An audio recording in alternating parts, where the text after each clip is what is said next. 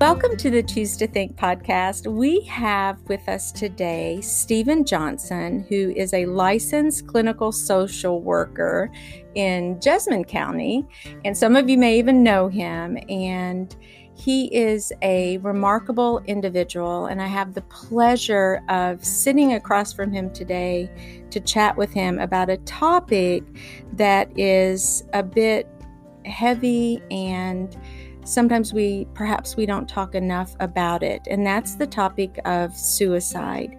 So before we actually start this episode or get going in our chat, I'd like Stephen to open us up in a word of prayer.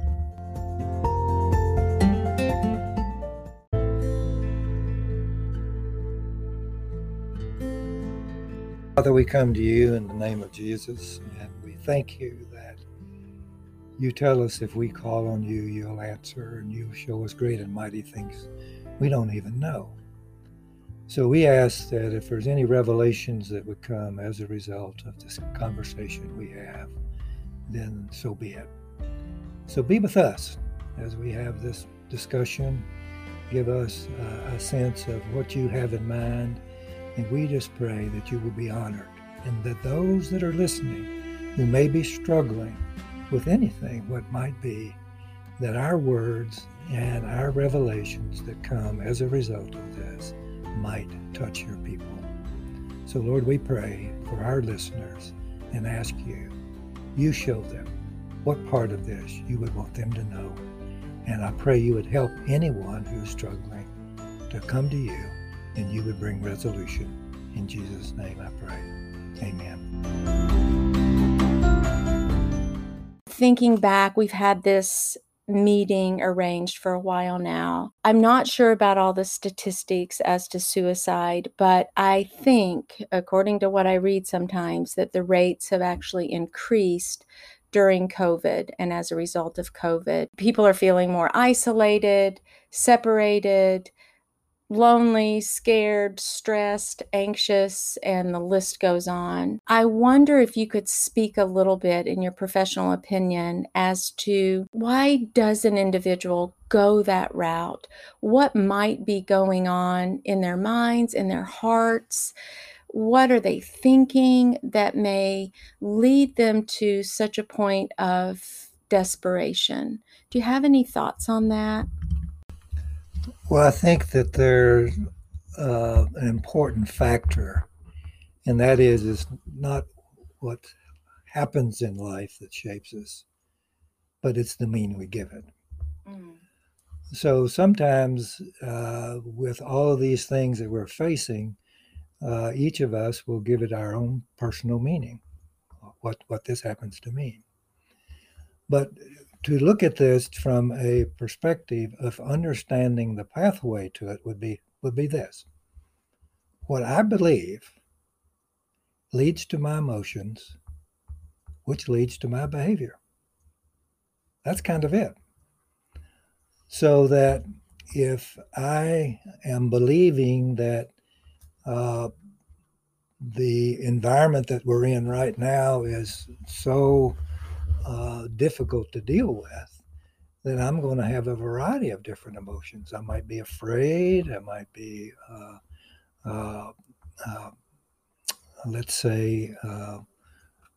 concerned about others, but all kinds of things. But it'd be a good place for us to begin in looking at any issue that we're dealing with and the emotions that come as a result of it is, what am I believing?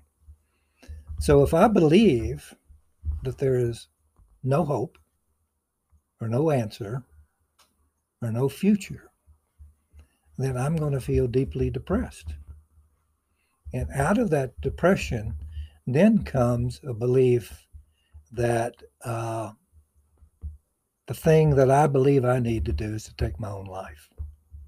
Mm-hmm. So that's the pathway that it comes. Mm-hmm. So that the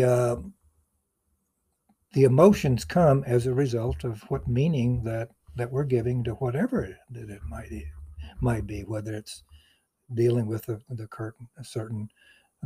current COVID stuff, or it had to do with the election, if it has to do with other people, if it has to do with family issues, if it has to do with marriages that are facing challenges, that I need to begin with, what am I believing about this? Mm-hmm. Right. And you are basically speaking my language now, because as many of my listeners know, I went through a personal depression back in 2016. I was not suicidal, but I was feeling really desperate, kind of at the end of my rope. And as a Christian, that was especially difficult because we're promised a different kind of life. And I couldn't reckon with, well, that's not the way it's turning out for me. But when you say that what we're believing shapes our emotions and then that shapes our actions, that was so precisely true in my own life.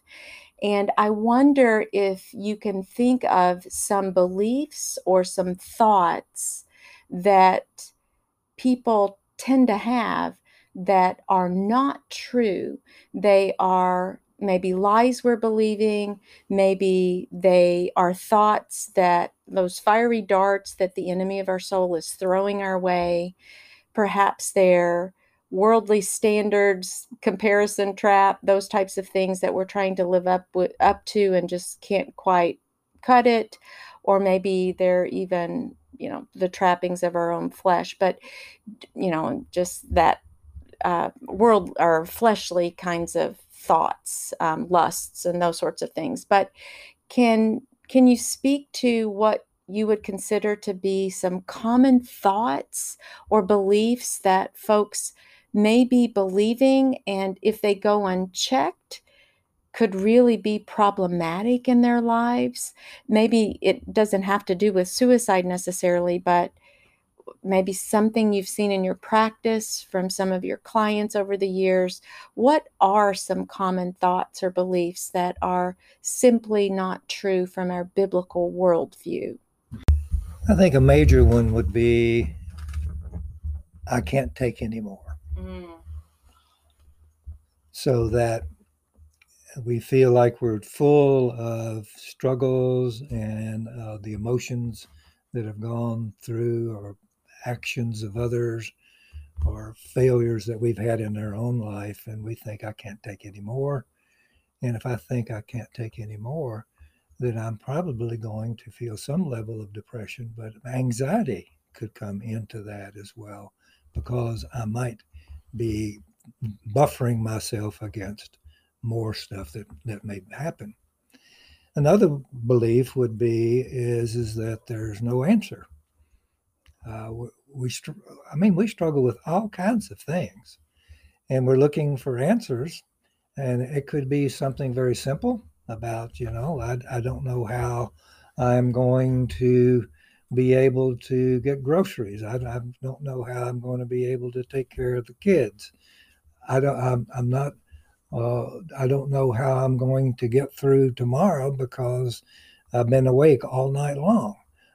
But those are typical kinds of things, but it would be believing something and then feeling the emotions as a result of it, and then I'm going to act on it. And sometimes we can be rather healthy in the action that we take as well.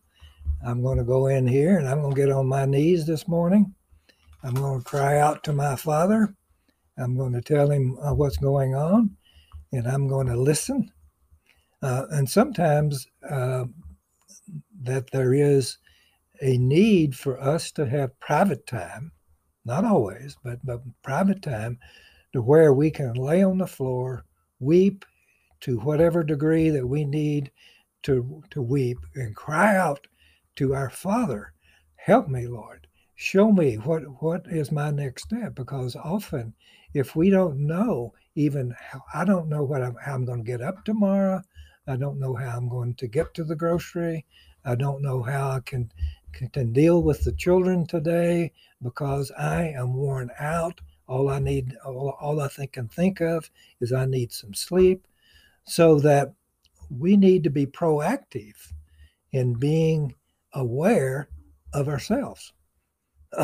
Sometimes we have a real good insight into what somebody else is going through, and even have great compassion in dealing, helping them, and being available. You call me anytime.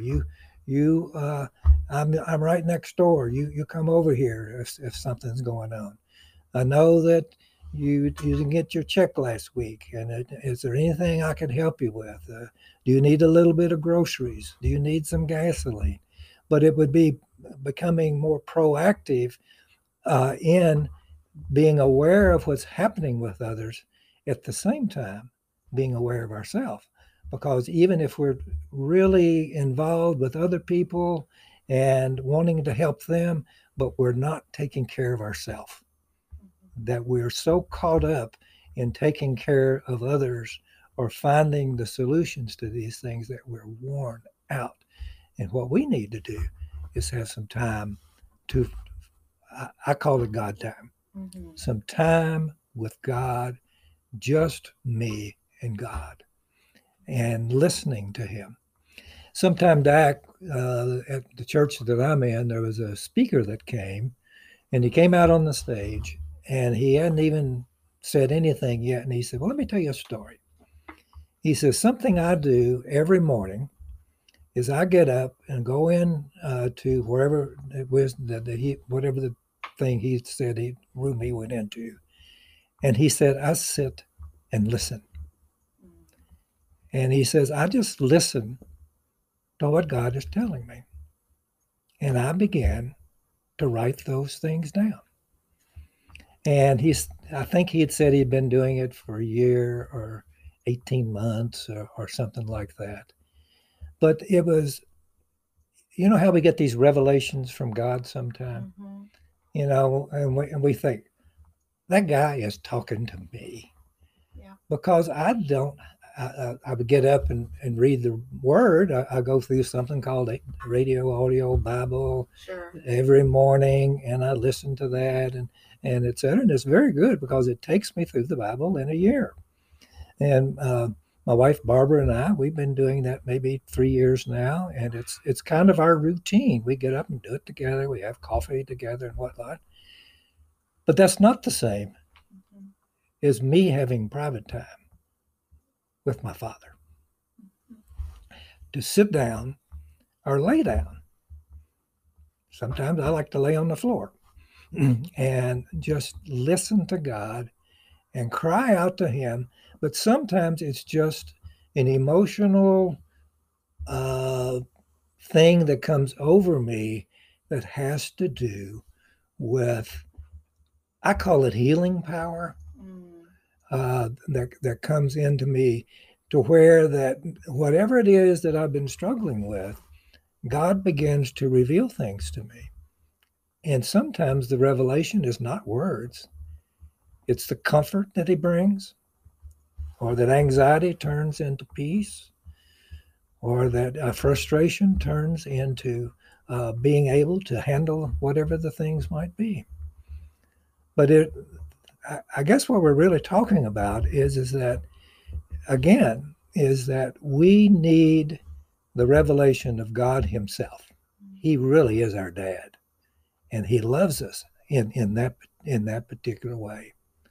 But when we get overwhelmed with living life and dealing with disease, or dealing with the children, or dealing with the family, or dealing with finances, or dealing with work, we crowd out God because we are so busy. And I'm not saying be irresponsible, not that at all, but it has to do with, do we have time with our Heavenly Father, because he can bring those revelations. And again, it comes back to whatever I'm dealing with, it's not just the circumstances, it's the meaning I give it. And that's the thing that we need to check ourselves in, is to, okay, this is what's happening. What meaning am I giving it? And it's just kind of like listening in your head to what the thoughts that are going through. And then checking out, is that revelation that I'm getting, is it from the enemy? Is it from my own history? Is it from my revelation of thinking how that I know the answer to that? Or is it revelation from our Father? And I'm telling you, He is a loving Father. He wants what's best for us. He's with us every moment. And to know that, just to embrace that, you know, sometimes, well, you know, somebody might be thinking, well, I hear that at church, and I think about that sometimes, but it's true. And sometimes we might believe, here's what happens sometimes, we believe, yeah, that's true, but I'm not experiencing it. And I don't believe it's true for me. And I'm reflecting on, well, I know I got really angry yesterday, and I know my father didn't like that, and it sure didn't help me in that situation, and I don't deserve to hear from him today because I blew it. Well, that's our thoughts. And he talks about that our thoughts are not his thoughts. And we need to be, we can know what his thoughts are because he wants to reveal it to us.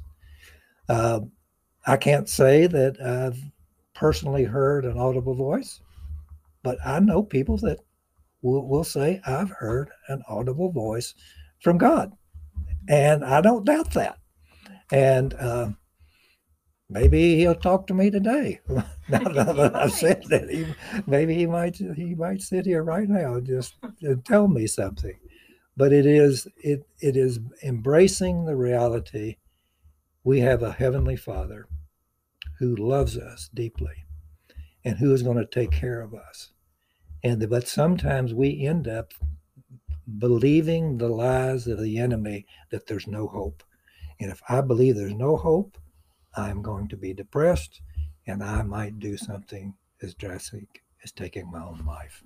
Stephen, you have given us several concrete approaches to, you know, literally what we can do to, first of all, I guess, recognize and be aware of ourselves, as you said, and we can seek that private God time, cry out before Him and talk to Him and pour out our souls, really.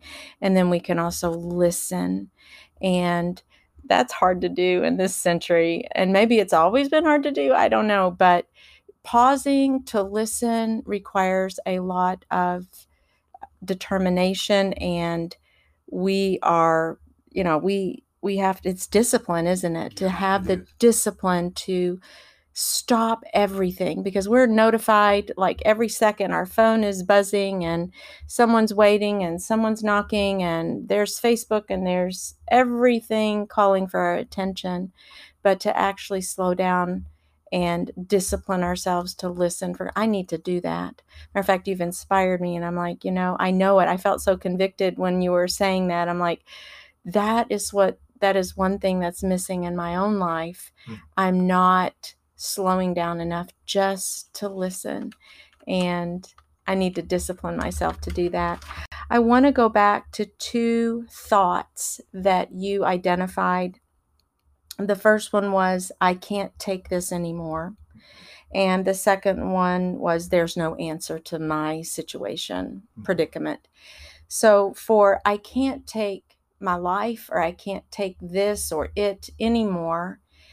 If we recognize that we're having that thought and we know that it's not what God says, how do we go from disengaging that thought and clinging instead to what God says about our scenario? What is the kind of like the mental pathway to get us from this point of desperation, I just can't do this anymore, I just want to give up, to wait a minute, there's another thought I can have? Because having our brains, you know, neuroscience telling us that our brains are neuroplastic, our thoughts matter, they're not just chemicals floating around, they're actually carving, you know, pathways in our brain. What would be the substitute thoughts or the true statements that we could tell ourselves. And how do we start believing those instead? Is it just through repetition, or what does all of that look like? I would say it's more of a decision. First off, what we're talking about is we're aware of it. And it all begins with awareness. Sometimes our busyness is such that we know that there's discomfort going on in us, but we don't know necessarily what the root of it is. And the root is what we're thinking and or believe. Those would be just the same thing. If I'm thinking about how am I going to handle what's happening today, then if my belief is I don't know if I can take anymore, well, there's where I need to be aware of what am I thinking. And the other thing would be, what words have been spoken over me? There's life and death in the power of the tongue. So that if someone has told me today is that, you know, you are, I don't care about you, I think that you're stupid, and that you're the reason why I am miserable, those are powerful words. So what I can do is I can go to God and say, God, I renounce those words. I ask that you would break the power of those words over me. Now, often they're coming from other people. Mm-hmm. Sometimes they're coming from the enemy. Sometimes they're coming from me. Mm-hmm. That I've decided somehow or another, I blew it. I have no reason being a psychotherapist. Who am I to talk to anybody about it? I'm a mess today, that kind of thing. Well, then that would be something that I need to renounce. Say, Lord, I'm sorry I said that. You've called me to this particular position. I love what I do in general. I've been doing it for all of these 30 years. And that why would I today believe that I was disqualified? But if I believe I'm disqualified, I'm going to feel that way, and I'm going to act that way. I can't emphasize that enough, is we need to get in touch with what's going on in our minds. And before we go on, let's take a quick break for our sponsor.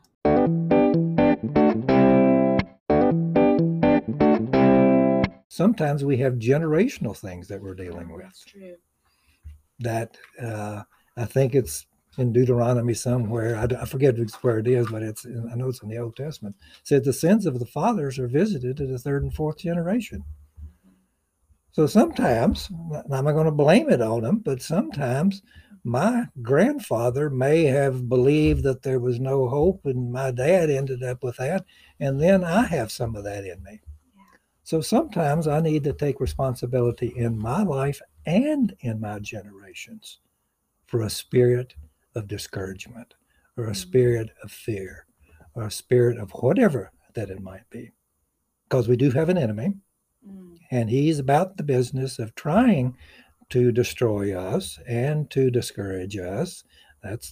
So we need to be aware of that in the first place, but to know we have the power of the creator of the universe who is for us and gives us that capacity to make sure that we can lead a life of joy and peace and patience and kindness and gentleness and self-control and whatever that's in the scriptures that I forgot to put in that particular scripture.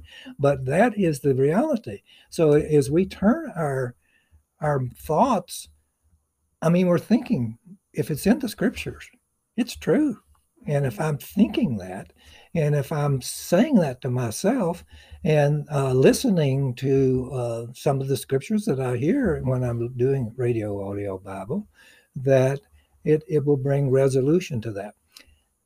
Now, the big thing that needs to be addressed in finding resolution is that we don't want to just learn how to cope and manage. We need to be transformed. And that's scriptural. If you look at traditional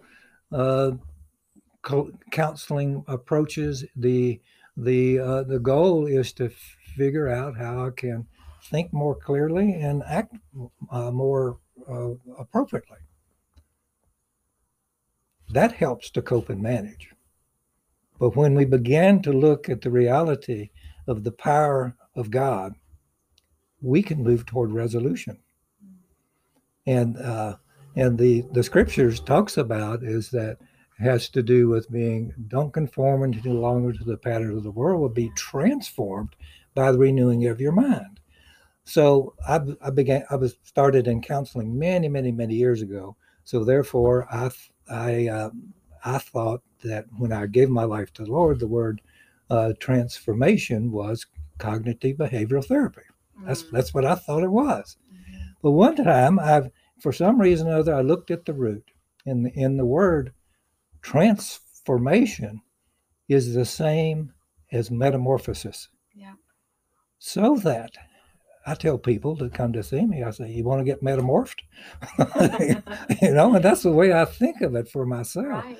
We can have resolution. We can be transformed.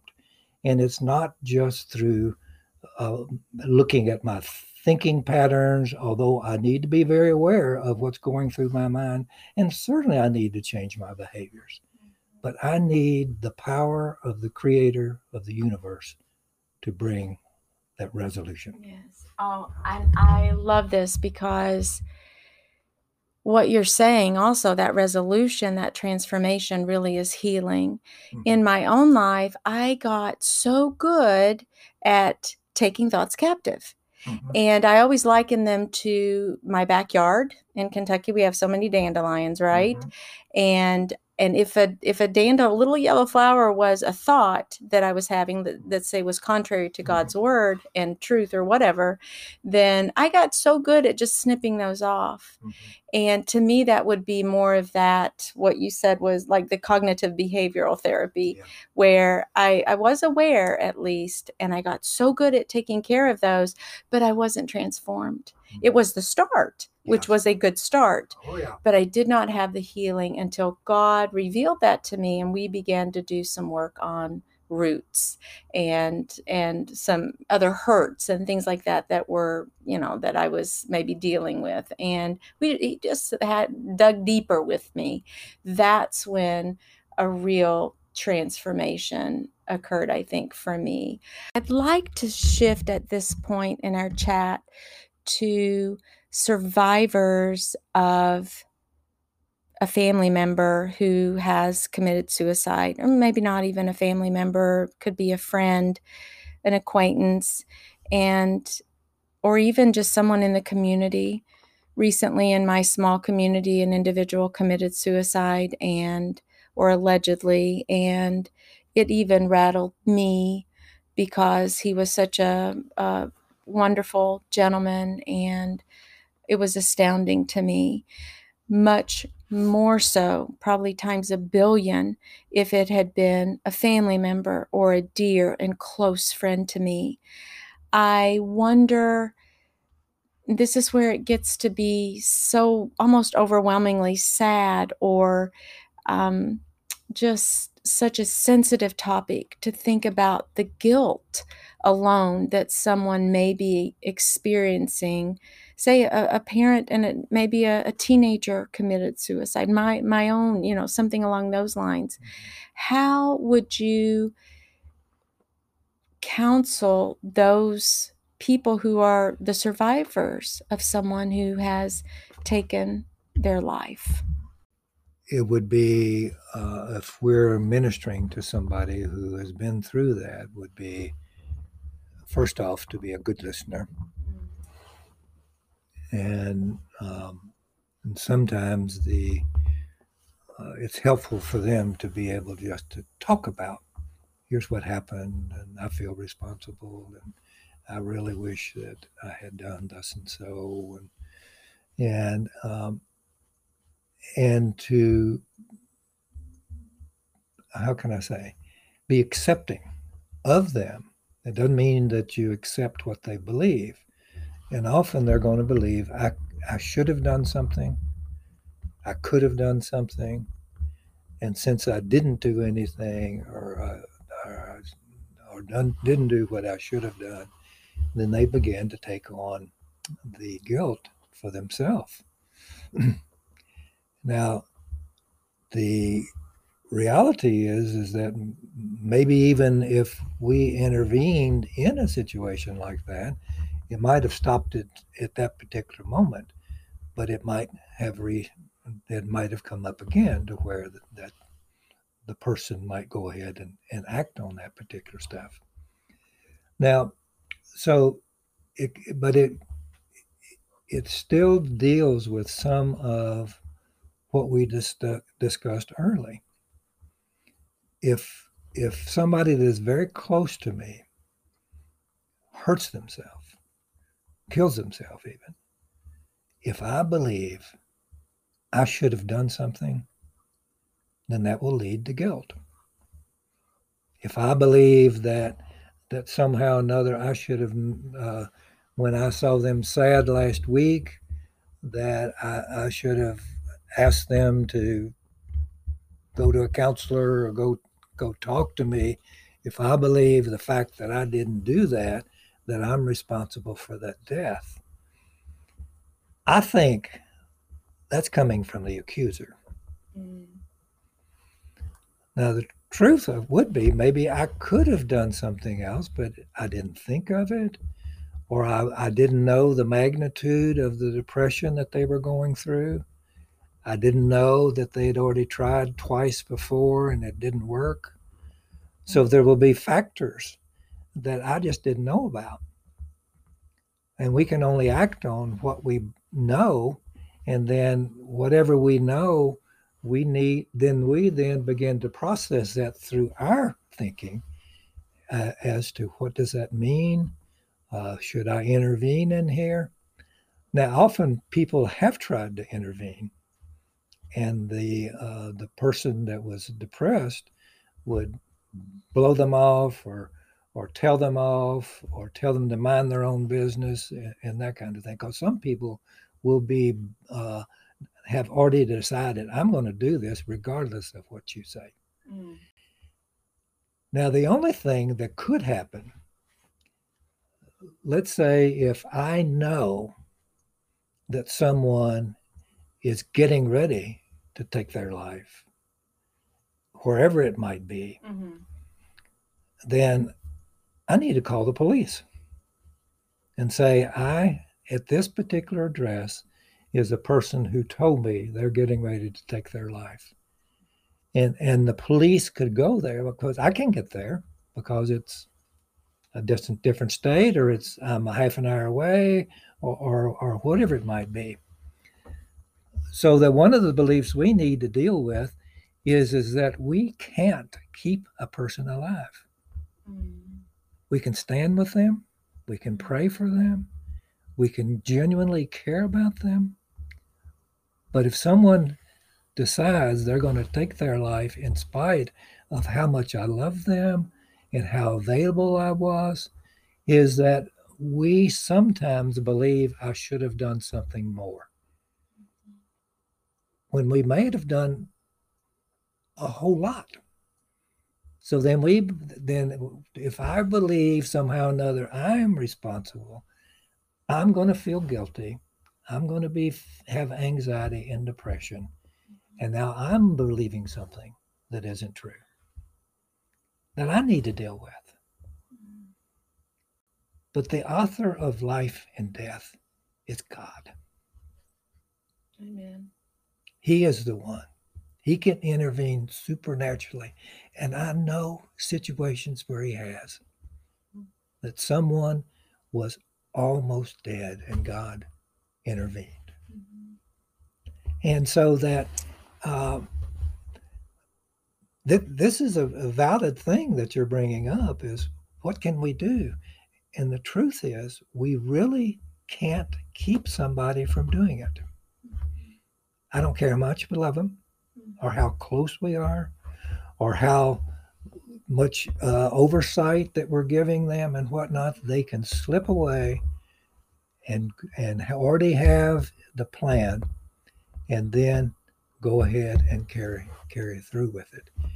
Even though I love them deeply, I watched over them, I tried to make sure that I knew where they were, I made sure that all the pills in the house were gone, I got the gun out of the closet, and I put it in a different home, or what, that we can do all of these things that might minimize the risk.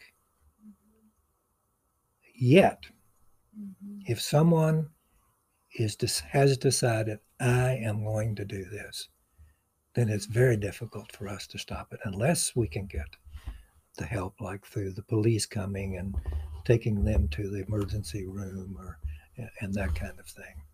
I think also with those left behind, they're dealing with the outright trauma and assault on their soul in a way as a result of what's happened, and the guilt, as you explained.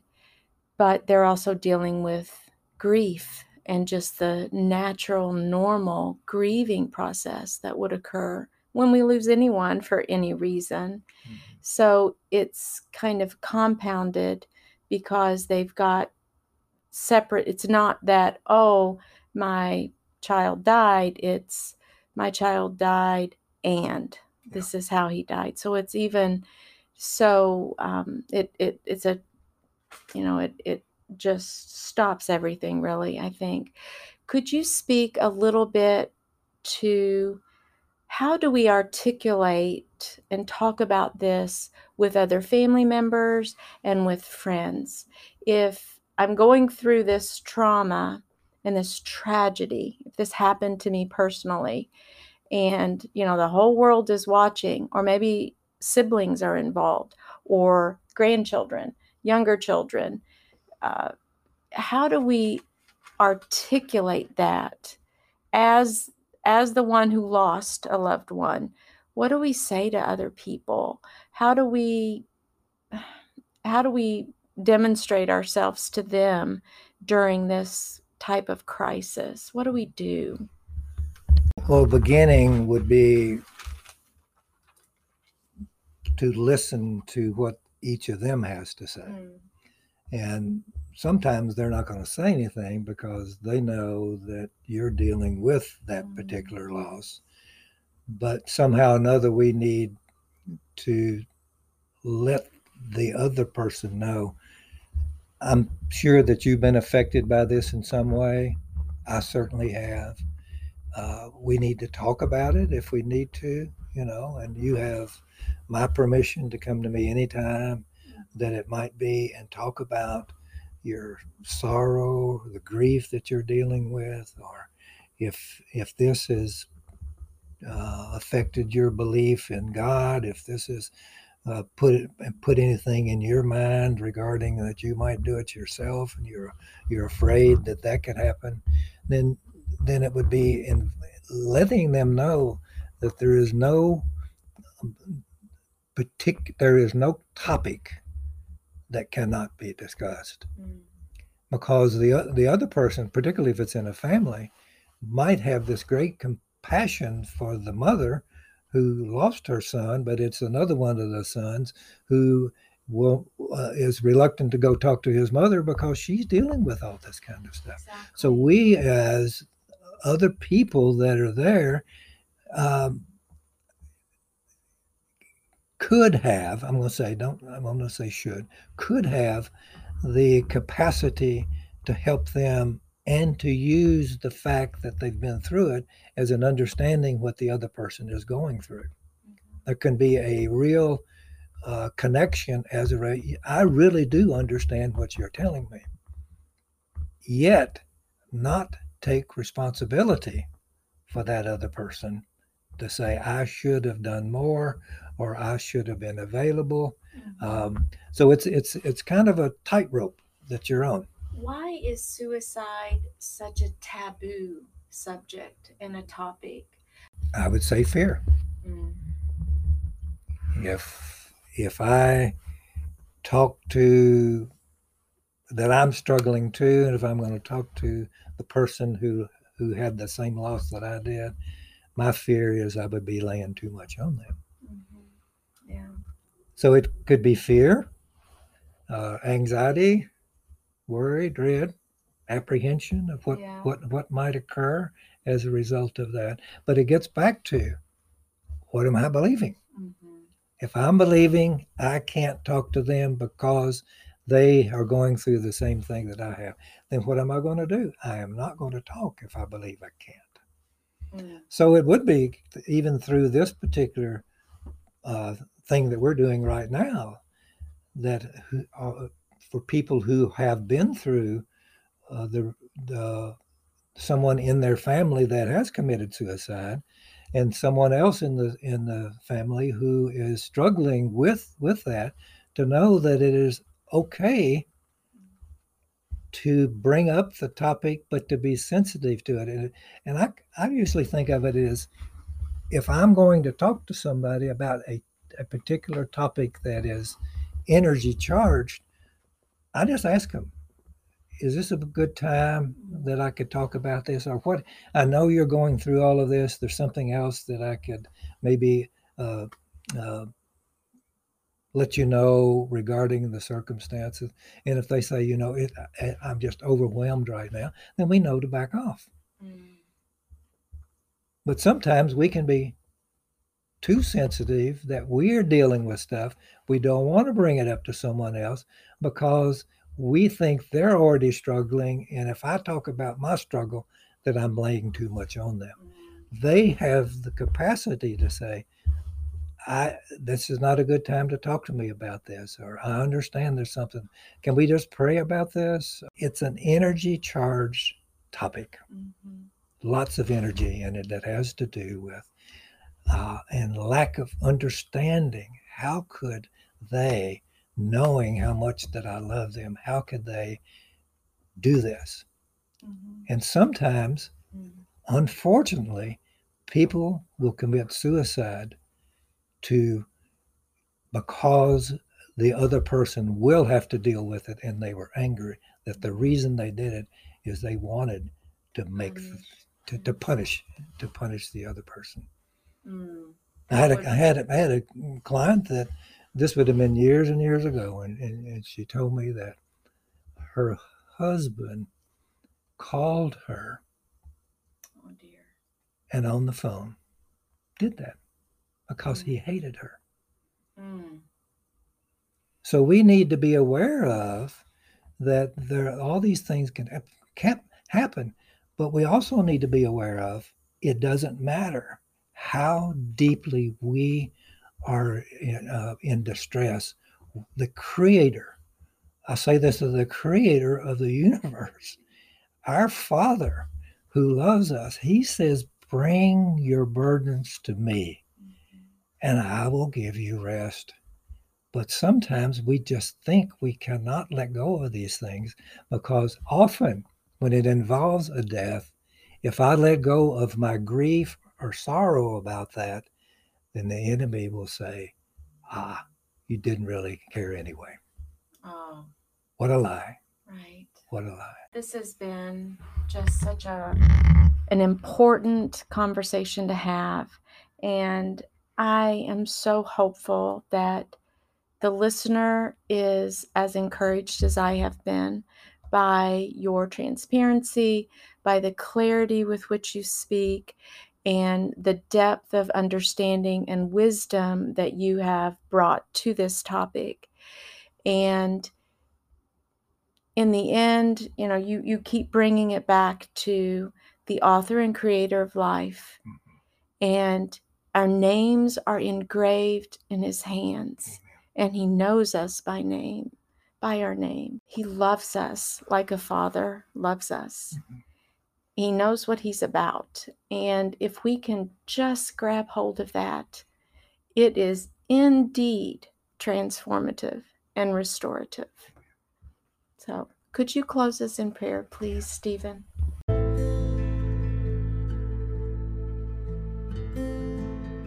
Father, and you are our Father.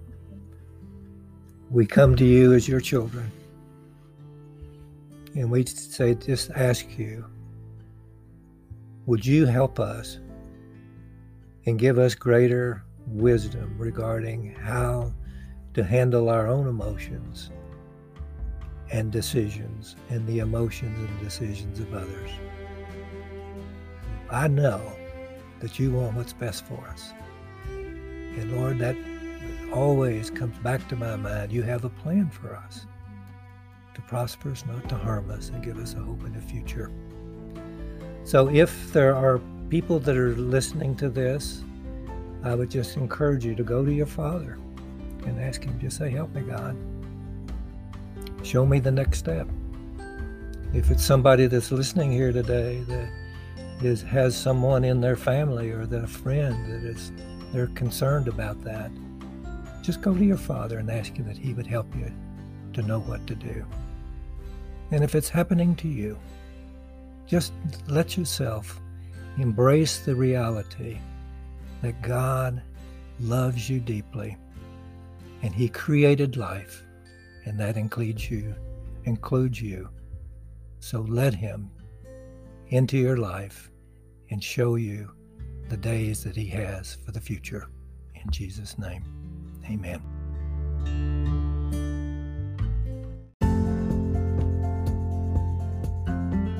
You can connect with Stephen at stephenjohnsonandassociates.com or call 859-219-9800.